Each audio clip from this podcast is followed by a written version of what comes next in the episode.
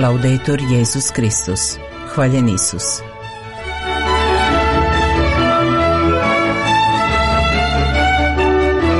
Počinje program Vatikanskog radija na hrvatskom jeziku.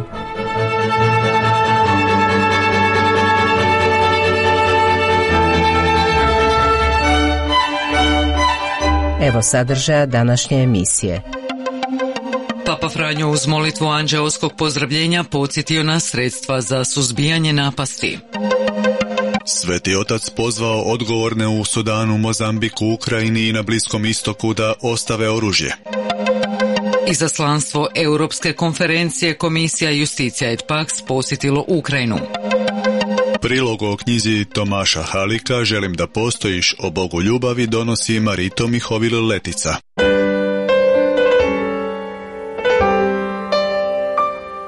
Nagovoru uz molitvu anđeoskog pozdravljenja na trgu Svetog Petra, Papa Franjo se osvrnuo na Isusov 40-dnevni boravak u pustinji gdje ga je iskušavao Sotona. I mi smo u korizmi pozvani ući u pustinju, to jest u šutnju, u unutarnji svijet, u slušanje srca, u dodir s istinom, aktualizirao je papa. U pustinji je Krist bio u društvu zvijeri i anđela, dodao je, a u simboličkom smislu ih i mi možemo susresti kad uđemo u pustinju našeg srca. Sveti otac je istaknuo da to mogu biti neuredne strasti koje nam dijele srce, nastojeći ga zaposjesti.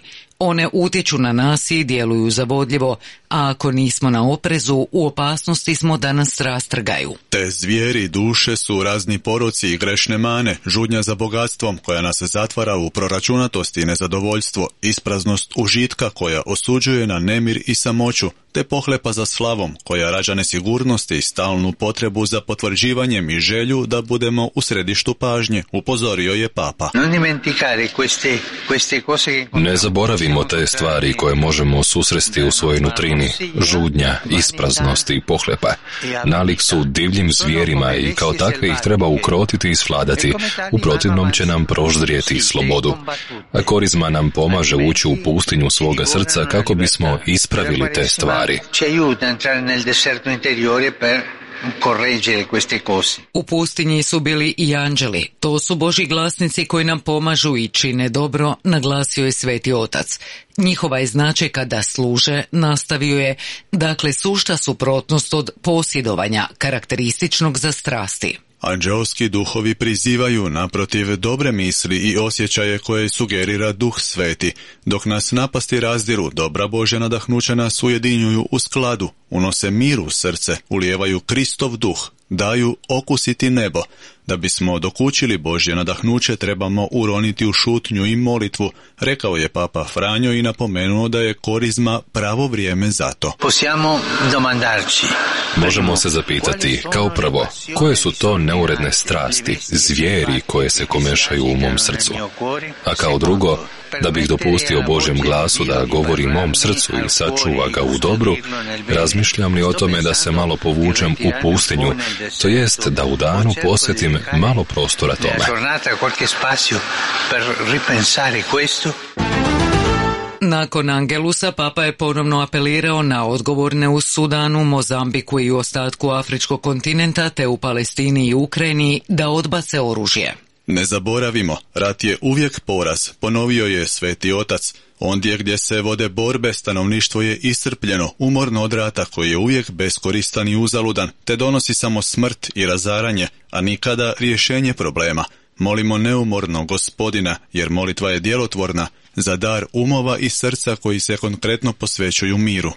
Na kraju, Papa Franjo je podsjetio da će od danas naveče s kardinalima koji imaju prebivalište u Rimu, prefektima dekasterija i voditeljima u rimskoj kuriji sudjelovati na duhovnim vježbama. Zbog toga će prekinuti sve radne aktivnosti do petka 23. veljače, uključujući i opću audijenciju u srijedu. Slušate hrvatski program Vatikanskog radija. Izaslanstvo Europske mreže Justicija et Pax Europskih biskupskih konferencija posjetilo je Ukrajinu nakon što su se glavni tajnici 32 nacionalne komisije susreli u Berlinu. Dvoje su predsjednika nadbiskup Dižona Antoine Eroar i Marija Hamarskoj boravilo je u Lavovu na poziv predsjednika Vijeća za obitelji i društvo Ukrajinske grkokatoličke crkve Jurija Pidlisnog. Tom prilikom susreli su se s grkokatoličkim nadbiskupom i horom Voznijakom, čelnicima Ukrajinskog katoličkog sveučilišta i predsjednicom Karitasa Tatijanom Stavnići, Također su imali prilike vidjeti štete na objektima prouzročene ruskim raketnim napadima. Posjetili su i vojna groblja na kojima su pokopani branitelji poginuli u posljednje dvije godine. Što se tiče humanitarne situacije, do predsjednik Europske mreže Justicija Etpax rekao je da je Ukrajini potrebna vrlo konkretna pomoć, te naglasio da su veoma važni ljudska podrška, blizina, molitva i bratstvo. Pohvalio je radi organizaciju Caritasa, Međutim, potrebe su ogromne. Nadbiskup Eroar podsjetio je da je 40% stanovnika moralo napustiti svoj dom, bilo odlaskom izvan zemlje ili odlaskom s istoka na zapad Ukrajine. Monsignor Eroar ustvrdio je da se s ljudske strane ratu ne nazire kraj, ali je očito da mogućnost pronalaska puta do mira ovisi o bođama.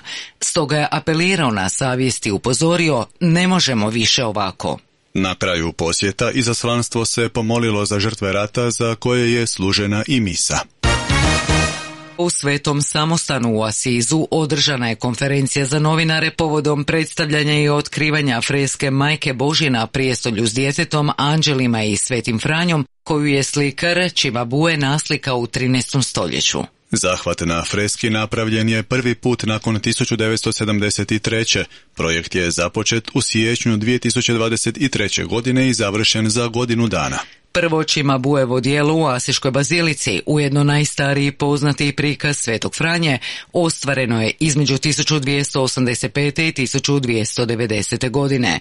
Smješteno je na desnoj strani sjevernog transepta donje bazilike. Predmijeva se da je lik Svetog Franje jedan od najvjernijih svećevih portreta, jer je prema predaji nastao na temelju uputa onih koji su ga osobno poznavali. Očuvanje toga remek dijela posebno je na srcu braći Svetog Samostana i čuvarima groba Svetoga Franje, jer je usko povezano s molitvenim životom bazilike. Kustos svetog samostana Fra Marko Moroni istaknuo je da za Franjevce i sve štovatelje asiškog siromaška taj prikaz nije samo umjetničko dijelo, nego prvenstveno posjetnik visoke simboličke vrijednosti na lik i vrline samog svetog Franje. Istaknuo je i značaj obnove s obzirom na to da je u tijeku proslava Franjevačkih obljetnica koja će završiti 2026. proslavom 800. godišnjice Svećeva preminuća.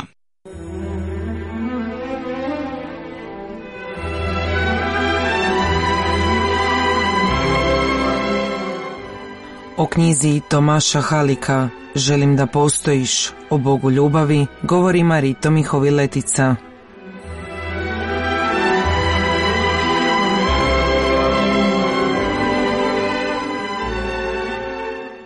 On, Bog, nije bezosjećajna geometrija svemira, nije neutralna pravednost koja bi bez srca i afekata stajala nad stvarima, naprotiv, on ima srce, on je tu kao onaj što ljubi sa svom čudesnom ljubavi. Čuli smo rečenicu iz knjige Uvodu kršćanstvo predavanja o apostolskom vjerovanju, što ju je prije više od pola stoljeća, godine 1968. napisao profesor Josef Ratzinger. Osobito je govorio o Bogu ljubavi, pa ne čudi da je prva enciklika koju je objelodanio nakon što je postao papa Benedikt XVI. naslovljena Bog je ljubav, Deus caritas est. U uvodu je papa napisao, Bog je ljubav i tko ostaje u ljubavi, u Bogu ostaje i Bog u njemu. Ove riječi iz prve Ivanove poslanice izražavaju na vrlo jasan način središte kršćanske vjere kršćansku sliku o Bogu i sliku čovjeka i njegova puta koja iz toga proizlazi. Osim toga, u tome istom redku Ivan nam nudi, da tako kažemo, sažeti obrazac kršćanskog života i mi smo upoznali ljubav koju Bog ima prema nama i povjerovali joj. Kraj citata. Godine 2022. u okrilju kršćanske sadašnjosti objavljena je knjiga Želim da postojiš o Bogu ljubavi. Autor je Tomaš Halik, katolički svećenik, češki teolog i filozof,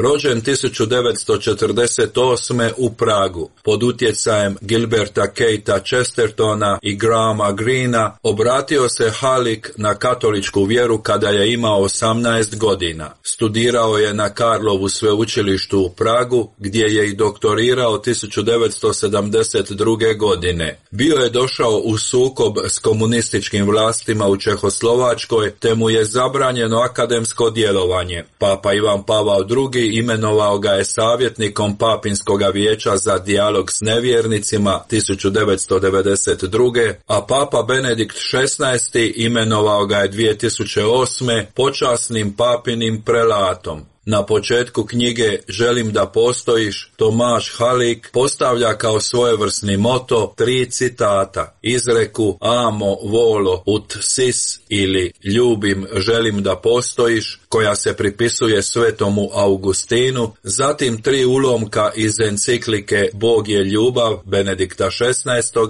te čuvene Pavlove riječi iz 13. poglavlja prve poslanice Korinčanima, a sada ostaju vjera, ufanje i ljubav, to troje, ali najveća je među njima ljubav. Citiramo ulomak iz Halikove knjige iz prvoga poglavlja naslovljena Ljubav, odakle i kamo. U ovoj knjizi želimo obogatiti razmatranja o ljubavi, pokušavajući usmjeriti svoja objašnjenja na dva tipična kršćanska aspekta koji nisu sadržani u sekularnom shvaćanju ljubavi, a o kojima i mnogi pobožni riječnici prečesto izriču samo banalnosti. Najprije je to ljubav prema Bogu, a potom ljubav prema neprijateljima. Uvjeren sam da je upravo taj dvostruki vid koji je duboko povezan s odnosom čovjeka prema sebi samome i prema svijetu, osobito u današnjem svijetu nužniji nego što se to na prvi pogled može činiti. Ljubav znači nadilaženje sebe, a kamo čovjek može radikalnije iskoračiti iz svoje, posebno danas tako snažne, obuzetosti sobom, ako ne prema apsolutnoj tajni, odnosno prema Bogu i u uznemirujuću i prijeteću stranost onoga svijeta koji mu pokazuje svoje zlovoljno lice, odnosno prema neprijatelju. Kraj citata. Vjerujem da te rečenice najbolje ocrtavaju dubinu, obuhvatnost, te svevremenu kršćansku i opće ljudsku aktualnost ove Halikove izvrsne knjige koja nas poziva da stupimo u prostor tajne i preuzmemo određeni rizik, neizbježiv kako u vjeri, tako i u ljubavi.